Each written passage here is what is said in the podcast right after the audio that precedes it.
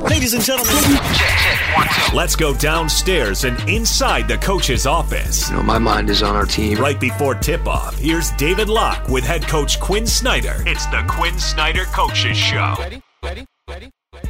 Welcome back, Staples Center. Time for the Mattress Deal Coaches Show with head coach Quin Snyder.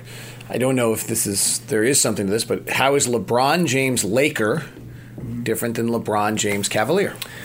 I think LeBron is so intuitive, um, such a smart player. He's able to recognize what his team needs. So, you know, in Cleveland when they had so many three-point shooters, he was more content to you know, kind of play make and find those guys. And now he knows his team needs him to score, so he's just he's more aggressive. He's he's scoring more than he has since he was in Cleveland the first time. So, um, kind of interesting at this stage in his career that he's that aggressive. But that's you know what his team needs to win, and he, that's what he knows how to do. One of the best quotes I heard about him was actually from one of your coaches today, who said he just surveys the scene, figures out what tools he needs in his toolbox, and then goes and uses them. Yeah. And it's kind of an awesome thing because his toolbox is pretty large.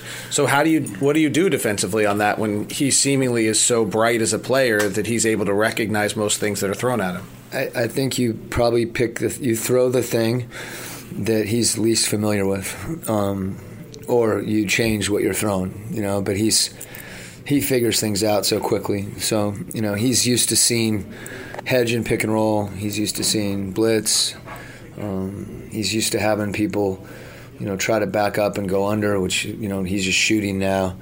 Um, that's the read that, that, he'll make, and he's very aggressive um, with his three-point shooting and isolation. So it, you know, that that's the answer. It, there's there's not a lot that um, you can do to him that he hasn't seen over the course of his career, and he's probably seen it more than anyone's practiced it. You know, so he's just he's he's very good at making those those reads. That's interesting.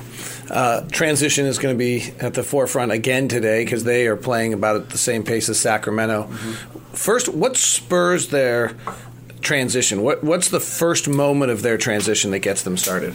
Well, I think that, you know a lot of transition is just you know urgency. It's like you're running a race, and it doesn't matter you know, as, as long as the race isn't too long, if, if you get out of the blocks first, you've got a chance to win the race. And and then it really comes down to communication. But they run so aggressively.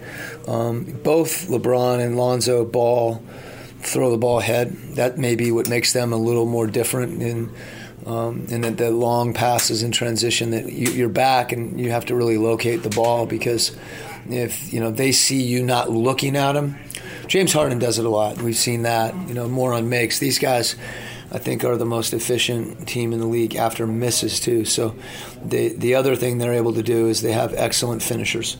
So whether it's Hart or Kuzma or Ingram, obviously LeBron, you know, those guys are able to finish in transition. So they punish you even when you are back. That's head coach Quin Snyder and the Coaches Show. Coach, thanks very much. Thanks, Locke. Come back with the shoot around report with Ron Boone on the Jazz Radio Network.